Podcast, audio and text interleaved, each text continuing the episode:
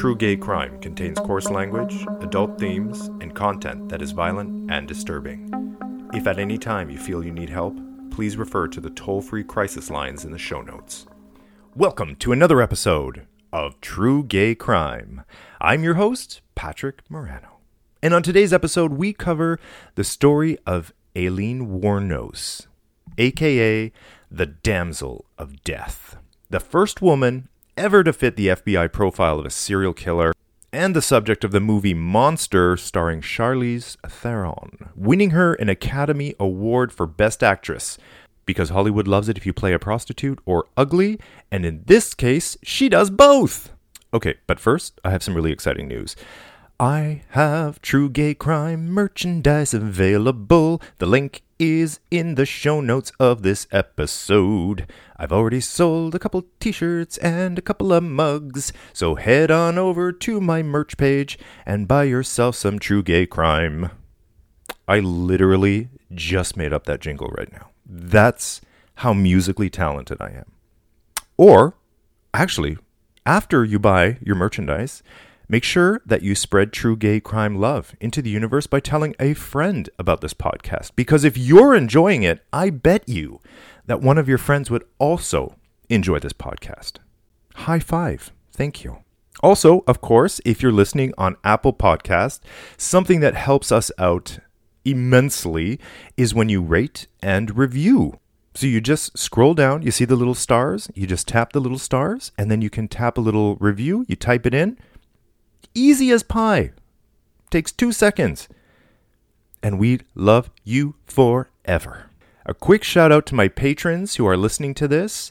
By the way, if you become a patron of True Gay Crime, you would get access to bonus episodes like the one I recently released on Charlie Howard. This is a tragic hate crime that happened in New England that that was the base of Stephen King's opening story in It 2. Was it called It 2?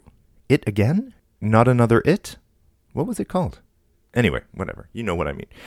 Um, so, a true crime story that was then adapted for this movie that obviously you saw. Did you li- prefer one or two?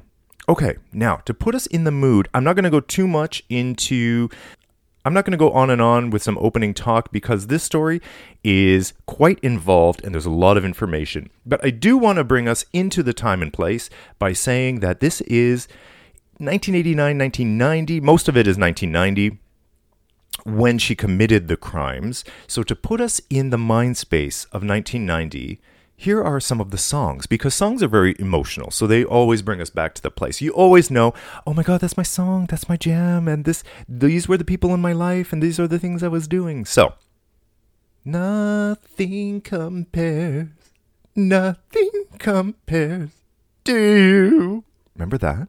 And then she was like bald and crying on the thing and it was such a such a scene. I remember that song. I remember where i was. I remember being on the school bus listening to that song. And then we actually changed some of the lyrics. Um, I went to the doctor and guess what he told me? Guess what he told me? He said, Girl, you better try to grow hair no matter and what you do. But he's bald too. Come on! That's pretty clever. I was like in grade 8 or something. Come on. Um, okay. Anyway, next song. Someday somebody's gonna make you wanna turn around and say goodbye. Till then, baby, are you gonna let him hold you down and make you cry? Don't you know? Don't you know? Things will change. Things will go your way. If you hold on for one more day, you gotta hold on. I can't even think of that song anymore without thinking of Bridesmaids. okay, ready? Okay, last one. Ready? Vogue. Come on. Anthem of the century, if you're gay. Vogue. And also, 1990, she did Blonde Ambition, which arguably could be her best concert. Actually, I want to hear from you. Which of the Madonna concerts ever in history was your favorite? I know, there's been so many. Like every every second year she comes out with a concert. Blonde Ambition, I guess maybe I was that impressionable age, so it really left an impact on me. But an impact on me. But Blonde Ambition was, it just felt, it felt like everything that she was: blonde, ambitious, religion, sex. It just felt like that that just encapsulated perfectly exactly who she was, her message is just who she will always be remembered as, I think is the point. Okay, so that's it. We're in 1990, we're there, we're ready to go. The sources for this story were Wikipedia, Murderpedia, thecinemaholic.com, and biography.com. So, without further ado, let's get into the story of Aileen Carol Lee Wuornos. It's December 1989, and 51 year old Richard Mallory looks out the window. It's dark outside, and it's starting to rain. He heaves a heavy sigh and wonders what he's still doing at work and reminds himself to start looking for someone to help him out with his Clearwater, Florida electronics repair business. I mean, it's been too long since he's been able to do what he loves best namely, pick up and disappear for a few days hit the road, pick up women, drink, and party. He couldn't do that without someone helping his business. He'd put an ad in the paper tomorrow, but for now, he was closing up shop and heading home. Driving down the freeway through the pouring rain, he sees a figure of a woman standing on the side of the road. Her thumb is out, and she's soaking wet. He slows his 1977 Cadillac and pulls over and rolls down the window. Where are you headed? The dark, wet figure in the night leans over. Wherever you want to go. Mallory wasn't looking for this kind of fun tonight, but but who was he to turn it down when it presented itself? Get in. Mallory knew what she was about, and he was game. I know a little spot off the freeway in the woods. Cool, came the answer from the passenger seat. Hey, there's some vodka and pot in the glove compartment if you want.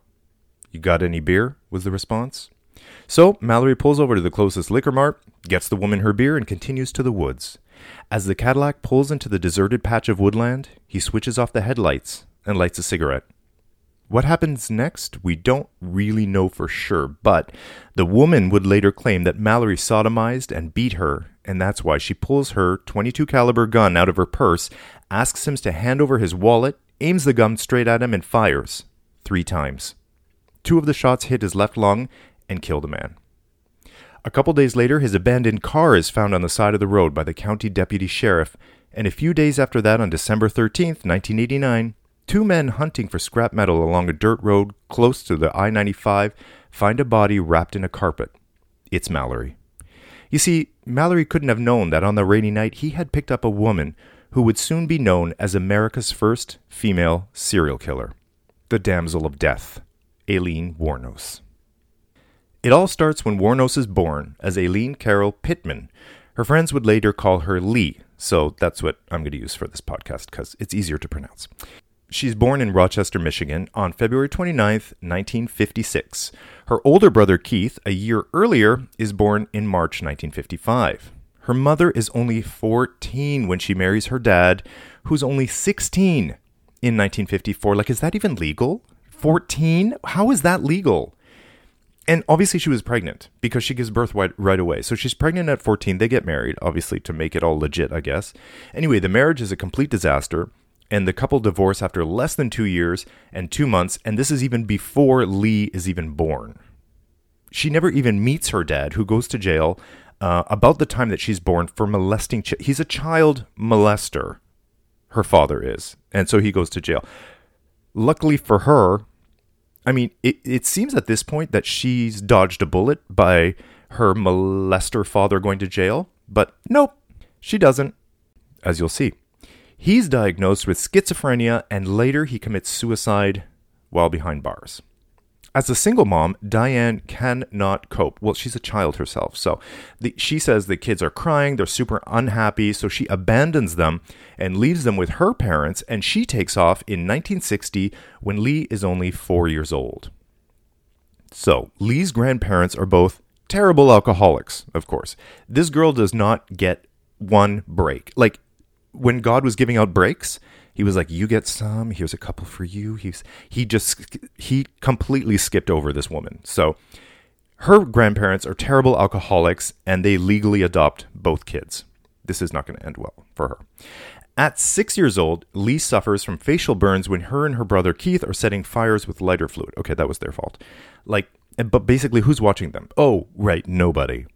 At 11 years old, Lee is already experimenting with sex. She gives favors to the other kids at school for cigarettes, drugs, and food. Like food? Like she's hungry. She's so hungry. Like her grandparents are such bad guardians that she goes to school hungry and has to give like hand jobs for an apple. Um, she would later confess to sex activities with her brother as well, but these are never confirmed. She also alleges that her alcoholic grandfather sexually assaulted her and beat her. Of course, the grandmother knew about it, but she was an alcoholic and she just let it go on under her roof. I told you it's not good. At 14, she falls pregnant after being raped by her grandfather's accomplice. Now, it, and it specifically said accomplice, so it's not even like a grandfather's friend was over, maybe minding the kids, and then something happened. It sounds like the grandfather was in the room holding her down. Like, accomplice? What a fucking shitty start to a life. Like, and, and also, as a grandfather, this is your daughter's daughter. And, and which also tells me he must have abused his own daughter too. So maybe Aileen is his daughter, actually. I mean, it's not beyond the realm of thought that he abused his own daughter. Anyway, Lee gives birth at a home for unwed mothers in March 1971 to a baby boy. And a few months later, she drops out of school, and then her grandmother dies of liver failure from all of the booze that she's piled into it. So, at 15 years old, her grandfather, I guess because she's too old for him now or something, he throws her out onto the street. So she has really not a lot of options at this point. She starts to support herself as a sex worker living in the woods near her home. Lee would grow to five foot four inches, weigh 137 pounds, with brown eyes and strawberry blonde hair. She doesn't stick around long, and in May 1974, at 18 years old, she's in Jefferson County, Colorado, where, for the first time, she's arrested. Not for the last time, though. For this one, she's driving under the influence, disorderly conduct, and for firing a 22 caliber pistol from a moving car. How do you even get okay, I mean, okay. Running with the wrong crowds. Okay, I got it. I got it, Patrick. Okay, keep going. 2 years later, in 1976, she's hitchhiked to Florida because she's chasing warmer weather. She's only 20 years old when she meets 69 year old yacht club president Lewis Gratz Fell, who had a comfortable life thanks to railroad stocks. So she works she works him hard, and then the two marry quickly, with the announcement of the wedding appearing in the society pages. But Lee can't help herself, and instead of concentrating on behaving herself and enjoying this newfound what like she actually kind of got a break here, if you want to think of it that way. I mean, she, you know, played the system. She's like, I'm 20 something, I'm 20, he's 69. Like, if she could have just held on there, I mean, you know, he would have died eventually. She could have inherited things. And I just, but I guess her upbringing, it's just, it's not happening. And this is all going to fall apart. She can't help herself like I said, instead of concentrating on, you know, behaving and enjoying this newfound wealth and opportunity, she goes out and she gets into bar fights and she goes to jail for assault. Then back at home with her husband, she would get angry at him when he doesn't give her enough cash. I know. So she grabs his cane and she starts hitting him with it. I mean, obviously the the damage as a child is is taking over at this point. Like there's no we need we need medication, we need therapy, we need help. Like this is the moment right now where there needs to be an intervention and we need to start dealing with these demons. But we don't. And so it goes on. He gets a restraining order against her within weeks of saying, I do. Then she goes back to Michigan for a visit where in July 1976 she's arrested and charged with assault and disturbing the peace after throwing a cue ball at a bartender, driving without a license, and consuming booze in a car. That's when her 69 year old husband is like, fuck you, you're more trouble than you're worth, and he annuls the marriage after only nine weeks. I hope he learned his lesson. Uh, in the years following her annulled marriage, her brother Keith dies of throat cancer, and her grandfather commits suicide. So it's just sucker punch after sucker punch. She gets an unexpected cash influx from her brother's life insurance, but of course, she has absolutely no skills in handling money. She buys a car, which sounds good at first, but she totals it right away. Then she blows through the entire 10K in less than two months, and then she drifts down back to Florida and she experiences a decade of crappy relationships and petty crimes. For example, in 1981, she's arrested in Edgewater, Florida after robbing a convenience store. Get this. She leaves the convenience store with only 35 bucks in her pocket and two packs of cigarettes, but she ends up going to jail for an entire year for that. I hope the cigarettes were worth it. A year later, she's arrested again for attempting to use forged checks at a bank, and a year after that, she's the suspect in a theft of a gun of gun and ammo from a store. Okay, so this is this is a lot. So far, um, there's four arrests, and she's only 25 years old. In January 1986, she's arrested again. This is the fifth time. She's now 30 years old. She's in Miami and she's charged with car theft, resisting arrest, and obstruction of justice for providing fake ID which she was using her aunt's ID, and the last name was Grody.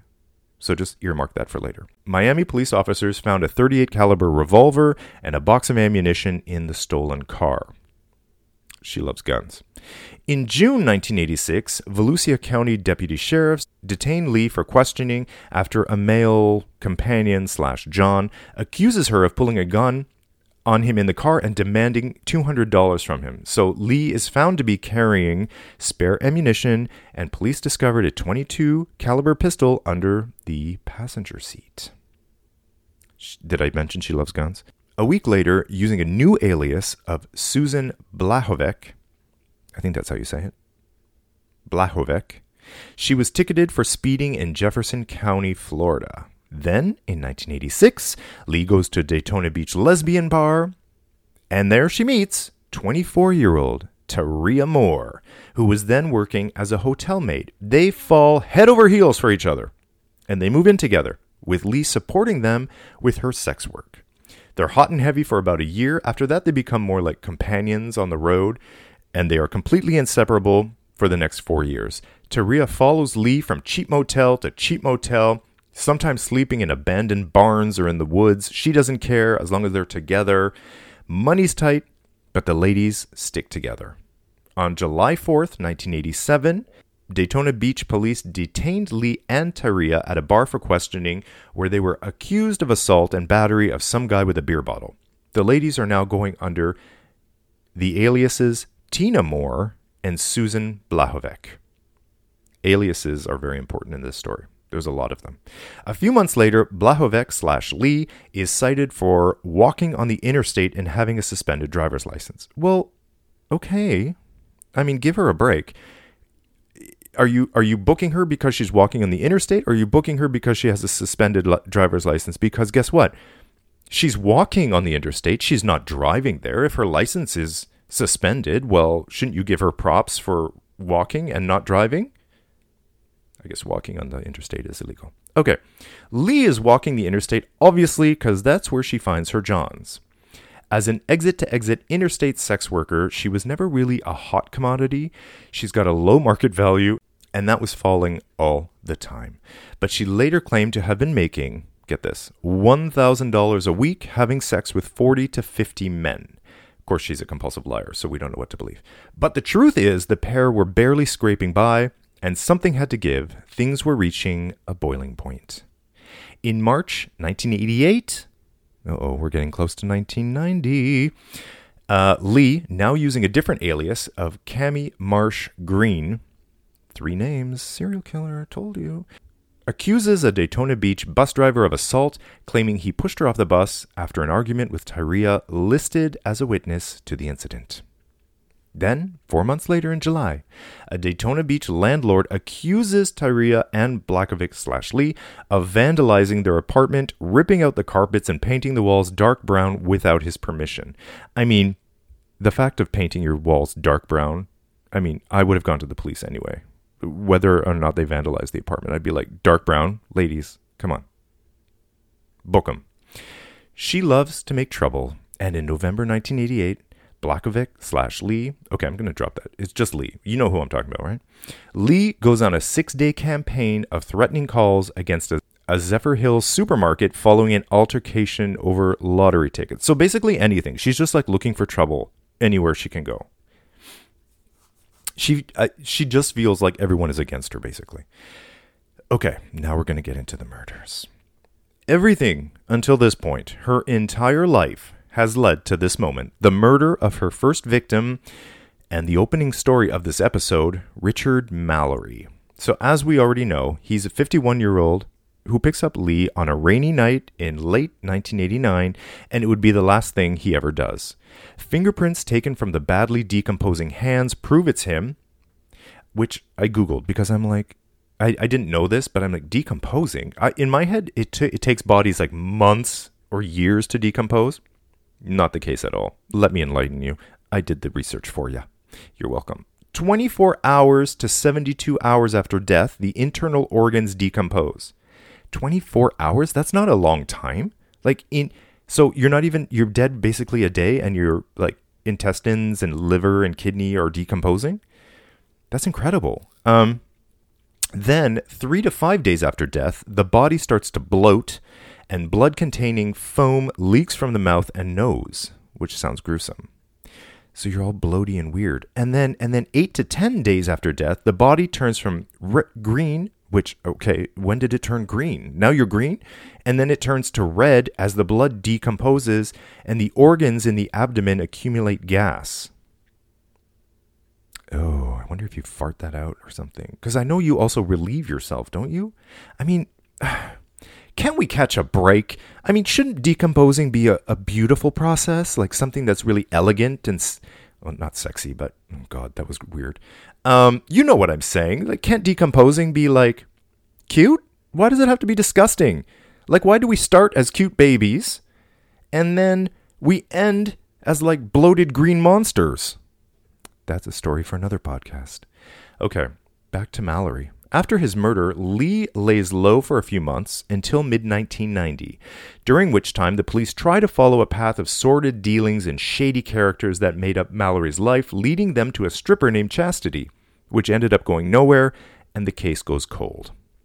About six months later, 47 year old David Spears, no relation to Brittany, uh, is a heavy equipment operator and construction worker, was declared missing on May 19th. Two weeks later, his body is found off of Route 19 in Citrus County, Florida. He's completely naked except for a baseball cap. He has six bullet wounds made by a 22 pistol. So I was um, interested also about guns because I don't know anything about it. So I googled how lethal is a 22 caliber pistol. And the answer is quite lethal. In fact, it's one of the most dangerous firearms known to man. What? Did you know that? I didn't know that. Now we know. The 22 is very lethal. Okay.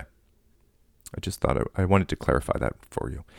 They find his truck after that on the I 75. The doors are unlocked and the license plates are missing, which is going to become her MO moving forward. Then, the next month, on June 6, 1990, 40 year old Charles Carskaddon is a part time rodeo worker. He's found in Pasco County. He has nine bullet wounds in his lower chest and upper a- abdomen from a 20 caliber weapon. The body is wrapped in an electric blanket and it's decomposing badly. Witnesses say they saw a woman matching Lee's description driving his car, and a pawnshop confirms that Carskaddon's gun was sold to them. Then, on the 4th of July, while people party and fireworks explode in the distance, Rhonda Bailey is enjoying the festivities from the safety of her porch. But what she thought would be a quiet night changed when a car comes skidding off the road near her place and crashes into the shrubs. She sees two women clamoring to get out of the car, throwing beer cans into the woods. I mean, like, you got. Why do you have to be. Like, can't you just be a serial killer? You also have to litter? And swearing loudly. The brunette, who we find out later is Tyria, is relatively quiet, while the blonde, who is Lee, is loud and her arm is bleeding from the crash. The blonde woman begs Rhonda Bailey not to call the cops, using the excuse that her father lives up the way and he's going to be super upset. by what happens. So Rhonda watches as the two women get back in the car with the now smashed windshield, among other damages, and they drive off. They don't get too far before the car dies, and they get out and they start to walk. Hubert Hewitt of the Orange Springs Volunteer Fire Department responds to a call about the accident. On the way, he sees the women walking down the road and asks if they're the ones, you know, that were in the accident. Lee curses at him, says it's not them, and to leave them alone. So he's like, okay, well, fuck you, ladies. I was just trying to help. He leaves and they walk on. Deputies find the car where they left it a four door gray 1988 Pontiac Sunbird. The glass of the front doors and the windshield are smashed. There are bloodstains inside, and Again, the plates are missing. A quick search reveals that the car belongs to Peter Siems, a 65 year old retired merchant seaman, a man who devoted much of his time to a Christian outreach ministry and who had left his home in Jupiter, Florida, driving up to Kansas to see his relatives. Obviously, he never made it there. Investigators send out a nationwide teletype. The fuck's a teletype? with descriptions of the two women seen with his car, and sketches are sent to the Florida Criminal Activity Bulletin. Prints from the car would later match a palm print of Lee on the interior door handle. Peter Siems's body, however, is never found. Ever, ever. Like to this day, we have never found the body. Then on July 30th, 50 year old Troy Burress gets into his delivery truck and leaves the Gilchrist sausage plant in the morning to make his rounds. That afternoon, he doesn't return, and his manager Johnny Thompson starts calling around and realizes Troy never made his last few deliveries. At 2 a.m., Burress's wife reports him missing. At 4 a.m., Marion County Sheriff deputies find his truck on the shoulder of State Road 19. It's unlocked, the keys are missing. Five days later, there's a family. They're out for a picnic in Ocala National Forest. They discover his body in a clearing off of Highway 19 eight miles from where his truck was found.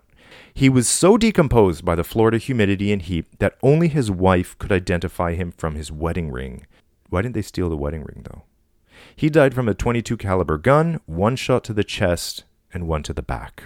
I guess we can assume that Troy Burress, who was delivering sausages, was also delivering his sausage to sex workers that he was picking up on the side of the road because he's out, he's driving around in his truck, he obviously stopped. Like she was working that day, she's on the side of the road. He obviously stopped to pick her up. On September 10th, 1990, 56 year old retired U.S. Air Force Major and Chief of Police Dick Humphreys was celebrating his 35th wedding anniversary.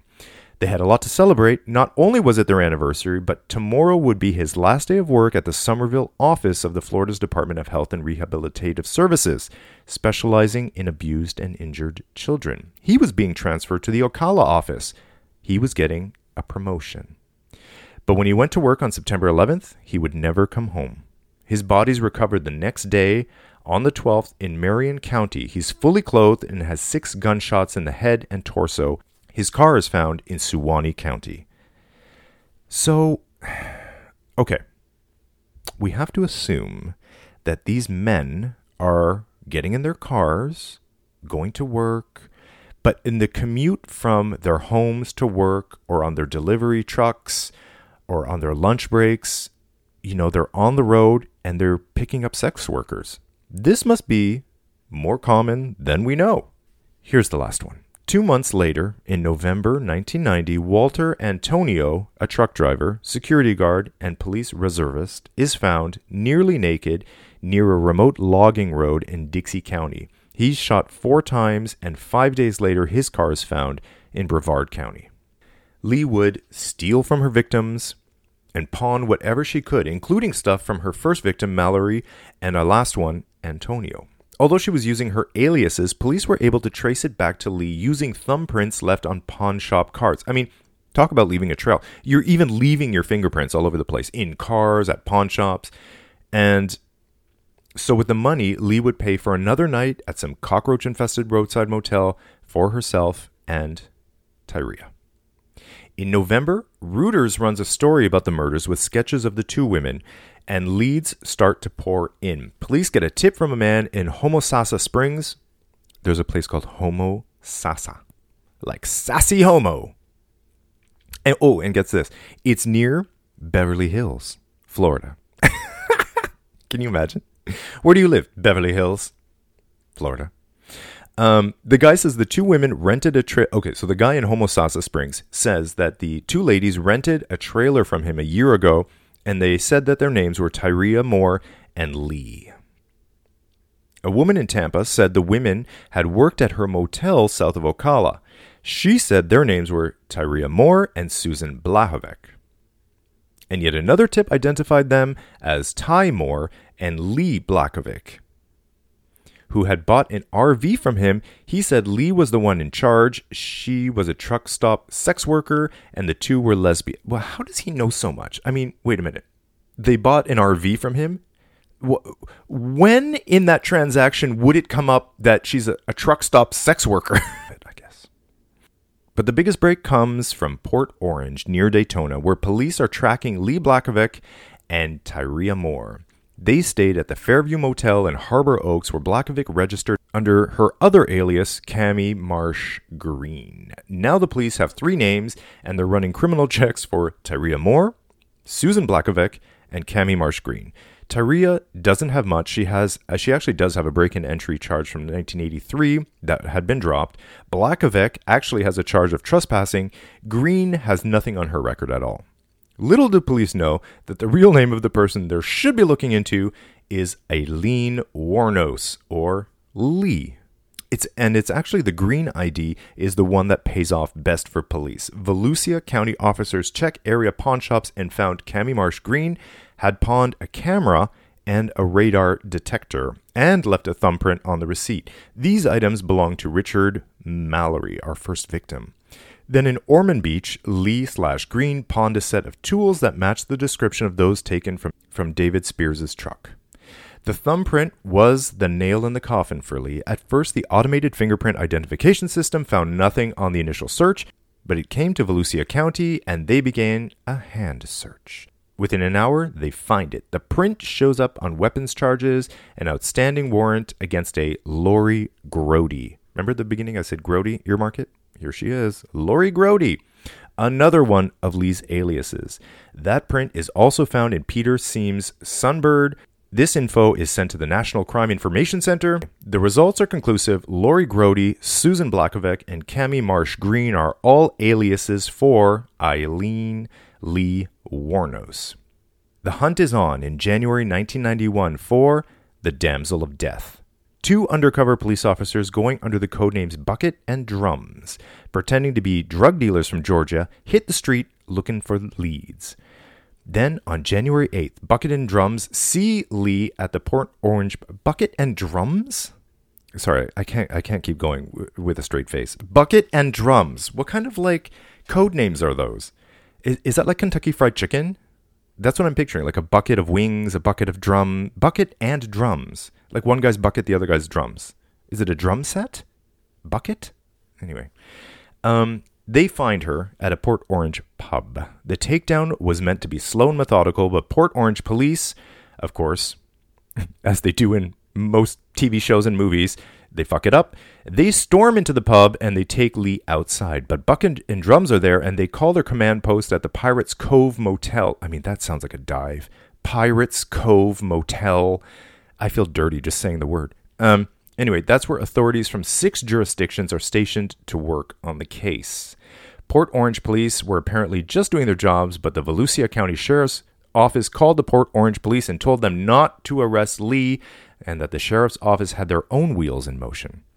The police let her go, and she heads back to the bar where Bucket and Drums are waiting it's like a bad sitcom. Or uh, I feel like they they need to have like a, a pet with them too, like a German Shepherd, Bucket and Drums. Oh, or it's probably a guy and a German Shepherd. Like one is Bucket, the other is Drums. Uh, anyway, they strike up a conversation and um, they buy her some beers. All right.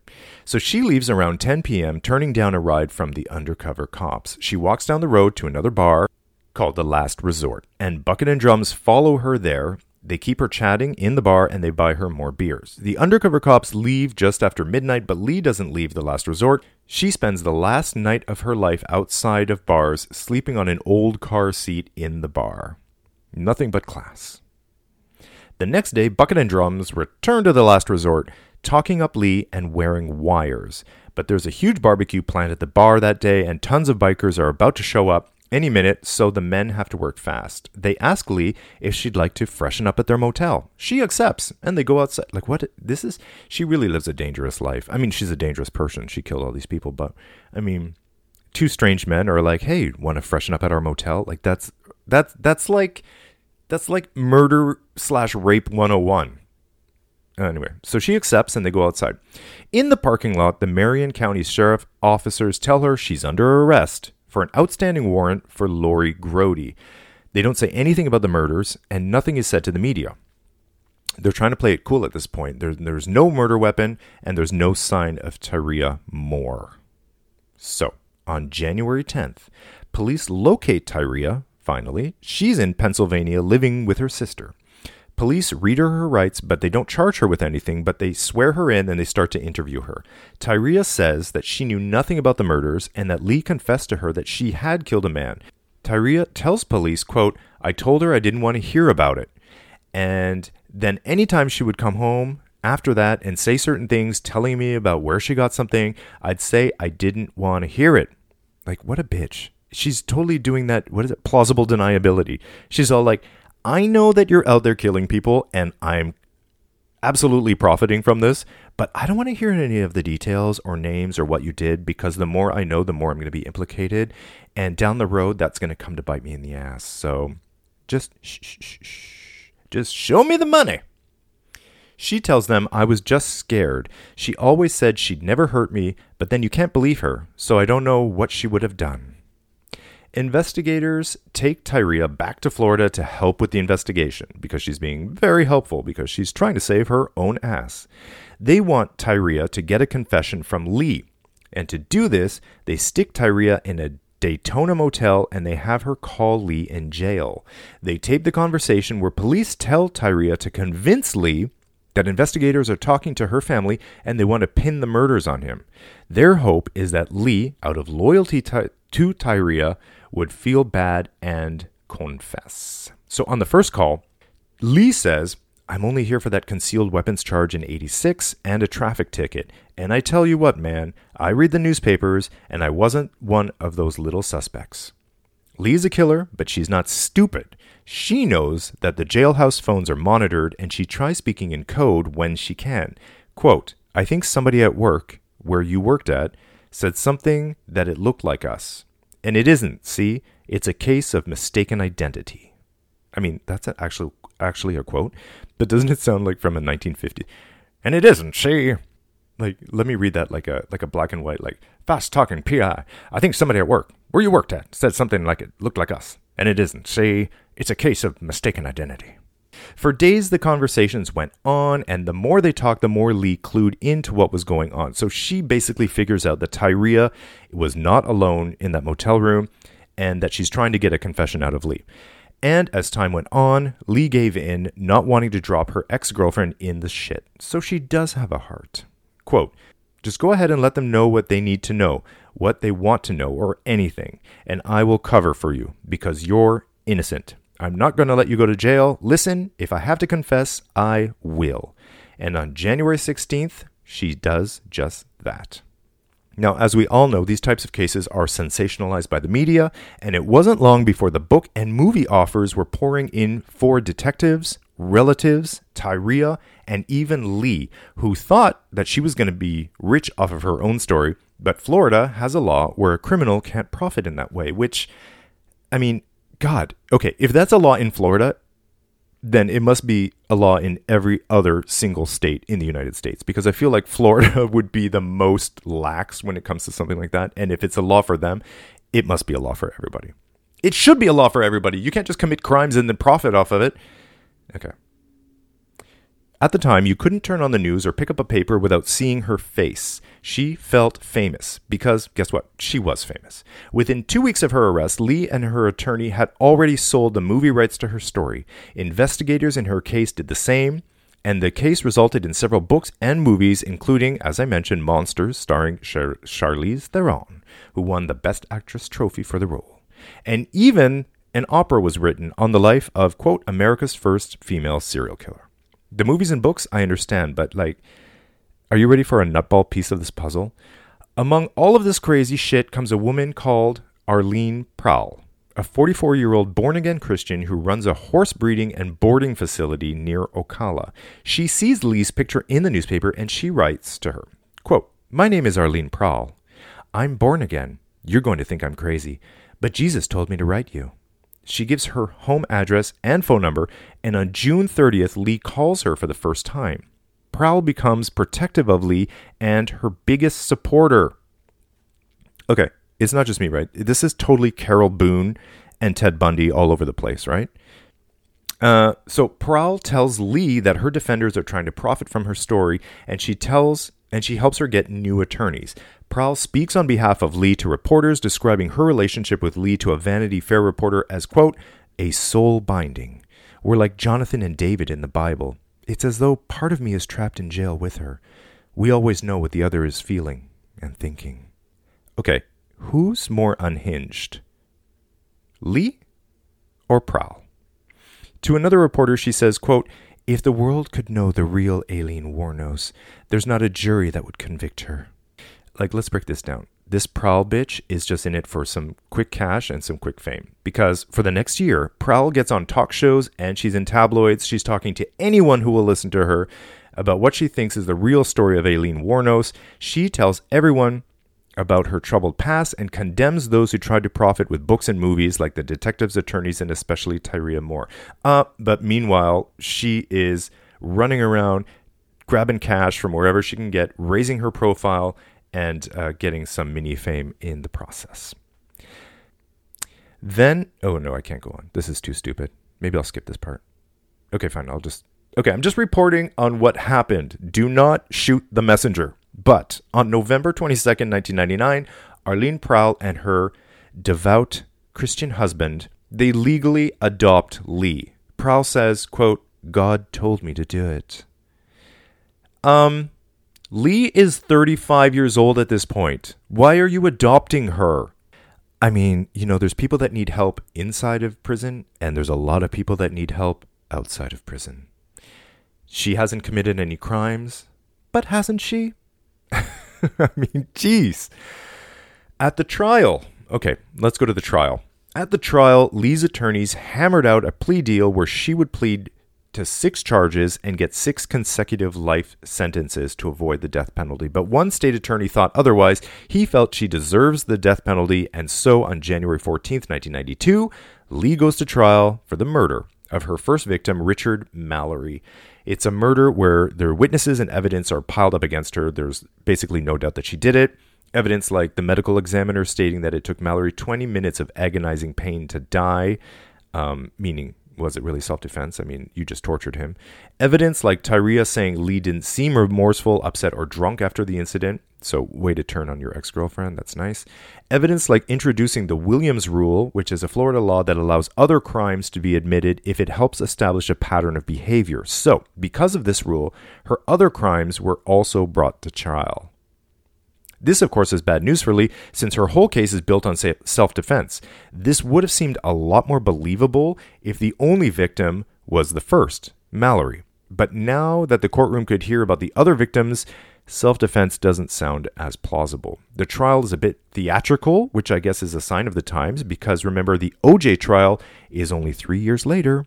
At the trial, State Attorney John Tanner says, quote, She was a homicidal predator she was like a spider on the side of the road, waiting for prey. Men. I mean, if that's not a theatrical sentence, I don't know what is. There, they even played a tape of her confession where she says, quote, I took a life. I'm willing to give up my life because I killed people. I deserve to die. One of Lee's public defenders didn't want her to testify, but Lee insisted she wants to tell her side of the story. Problem was, her story had changed from her confession until now. Her claim was that Mallory raped, sodomized, and tortured her, but the cross examination really just tears her to shreds.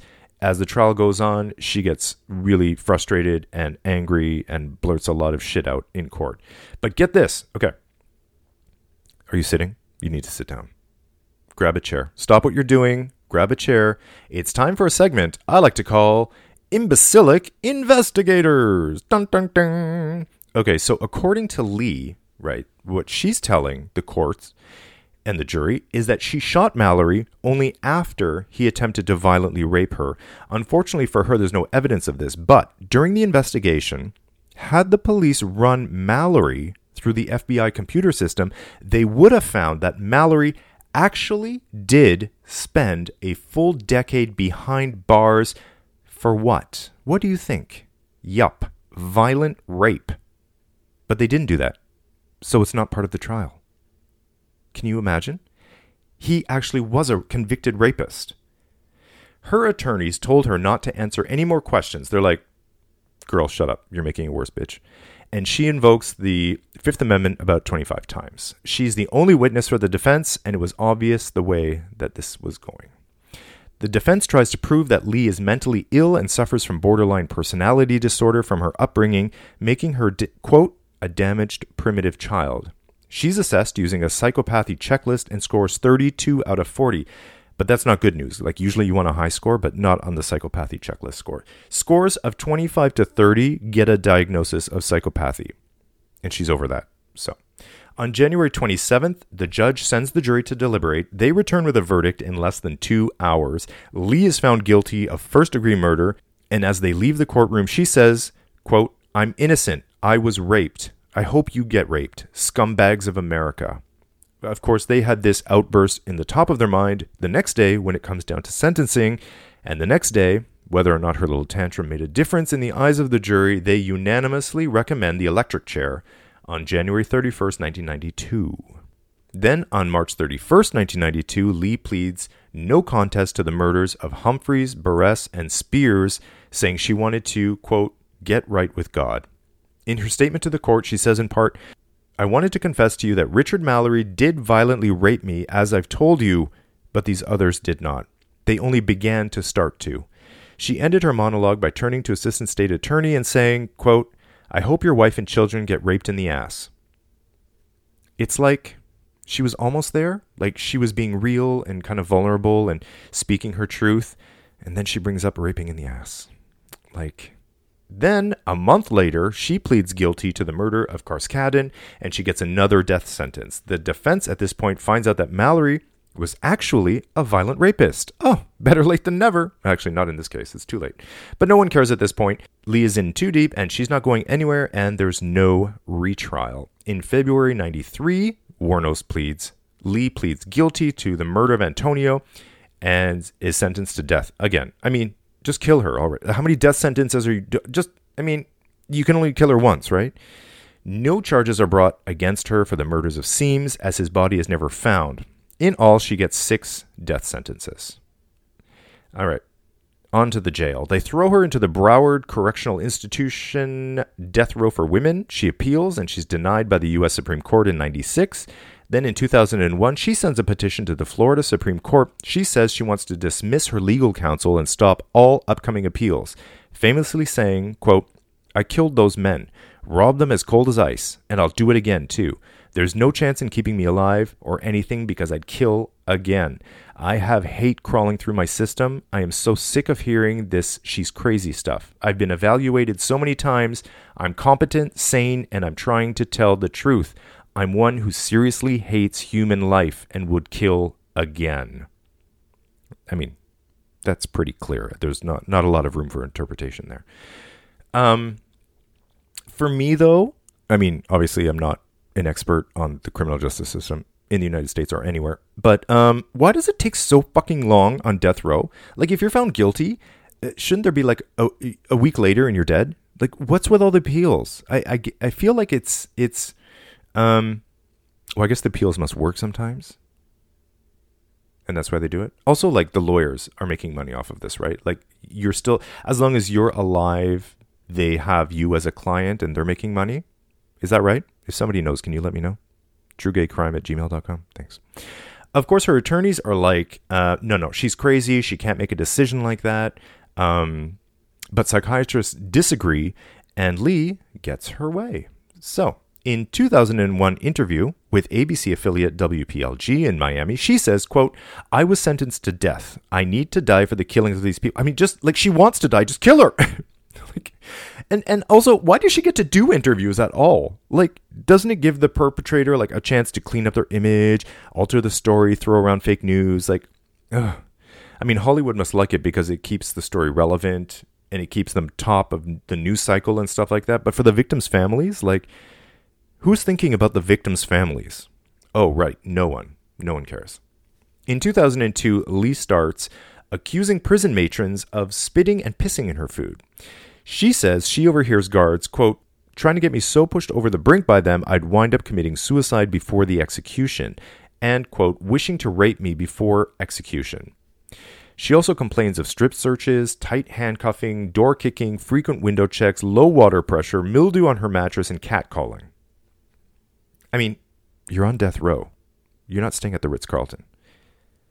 She threatened to stop showering and eating when certain officers are on duty. Quote, In the meantime, my stomach's growing, oh, growling away, and I'm taking showers through the sink of my cell. Her attorney says, quote, Miss Wuornos really just wants to have a proper treatment, humane treatment, until the day she's executed. So then they do set a hearing to listen to all her allegations against the prison guards and stuff, but then they just um, reject the allegations and they, they just dismiss the whole thing. In the weeks before her execution, Lee does a series of interviews and talks about, quote, being taken away to meet God and Jesus and the angels and whatever is beyond the. Be- Girl, they don't want to see you. They don't want you there. In one interview, she says, oh, this is actually makes me sad. In one interview, she says, quote, You sabotaged my ass, society, the cops, and the system. A raped woman get a raped woman got executed and was used for books and movies and shit. Her final on camera words were, quote, Thanks a lot, society, for railroading my ass. Well, I mean, she's not entirely wrong there, but we'll talk about that in a second. The day of the execution, Lee is woken at 5:30 a.m. She gets a towel and a washcloth to wash her face. One prison spokesperson says she is very calm this morning, not as talkative as she's been in the past. Lee declined the traditional last meal, which would have been anything she wanted for under $20. You know how I feel about last meals. And instead was given a cup of coffee. I mean, what's the point? A half dozen anti death penalty demonstrators are outside the prison, but they're outnumbered by corrections officers. At the last resort bar, remember, this is where she was apprehended, um, in 1991, two dozen patrons gather to wait for word of her death. They drink coffee, beer, and eat danishes provided by the owner. Then Lee makes her final statement, and there's no time. There's basically no time limit on your final statement, but it probably only took her about 30 seconds. She said, "quote I'd just like to say I'm sailing with the Rock, and I'll be back like Independence Day with Jesus June 6th, like the big movie, big mothership and all. I'll be back." And anyways, you know how I feel about last statements, last statements and last meals. Like they shouldn't have that opportunity. Okay. Personalizing. Lee is strapped to a gurney and hooked up to two intravenous lines. A brown curtain is pulled back, and 32 witnesses are there to watch. She turns to them, makes a weird face, rolls her eyes, and turns away. All she can do is move her head. Then an executioner pumps deadly chemicals into her system through both of her arms. Uh, you might remember she was actually condemned to the electric chair, but that had been abolished by now. So it's just the a lethal injection. Lee is pronounced dead at 9:47 a.m. and back at the last resort bar, a couple of patrons toasted with bottles of Bud Light, and it's heard said, quote, "Well, she picked a beautiful day for it." She's cremated, her ashes are scattered under a tree in Michigan by her childhood friend. Oh my god, that poor tree. The tree's like, "Why are you dumping this shit at my feet? Like what the fuck did I ever do to you?" Lee is the first woman to be executed in Florida since Judy Buenanono buen, bu, buenoano. Since Judy Buenoano, Buenoano, since Judy Buenoano, God, I can't say that. Buenoano, Buenoano, Buenoano, Buenoano was electrocuted March 30th, 1988. Lee, 46 years old, became the 10th woman executed in the United States since the death penalty resumed in 1976. And so ends the tragic story of a woman who was dealt a shitty hand and then shat it right back into men to try to regain the control she had never had over her life or her body. Did she even stand a chance? We'll never know. So there's a bunch going on here. I think we need to address, first of all, her childhood. I mean, the mom's gone, the dad commits suicide, the grandma looks away, the grandpa molests her, passes her around to friends. She's pregnant at 14, she's on the streets at 15. Like this is when the moment somebody had to step in. Like somebody needed to step in here, but nobody was able to intercept this tragic trajectory. Um, you know, it, it, she obviously had the the wiring could have gone either way she was already wired a certain way. She oh she was uh, antisocial. She was she suffered from antisocial and borderline personality disorders. You know, so she's already wired a certain way. All you needed to do was like fuck with that wire, just sort of push the right buttons, and then that wiring would sort of and then go right. And it's like they were pushing every single button to just make sure she was going to turn out a monster. And I'm not condoning what she did or absolving her of responsibility. But, you know, this didn't happen in a vacuum. She wasn't just some psycho. You know, this is, she had mental health issues and she, they just, a constant abuse. I mean, I, I can't even imagine one of those things happening for me. And then, but all of them happened to her. Um, also, there's a there's a whole slew of people who feel that the whole case was mishandled, that she was unjustly put to death, uh, basically by a homophobic and misogynistic judicial system. Um, from everything from they were when they were trying to catch her, you know, having Tyria set, setting her up, um, the movie and book deals before she was even arrested.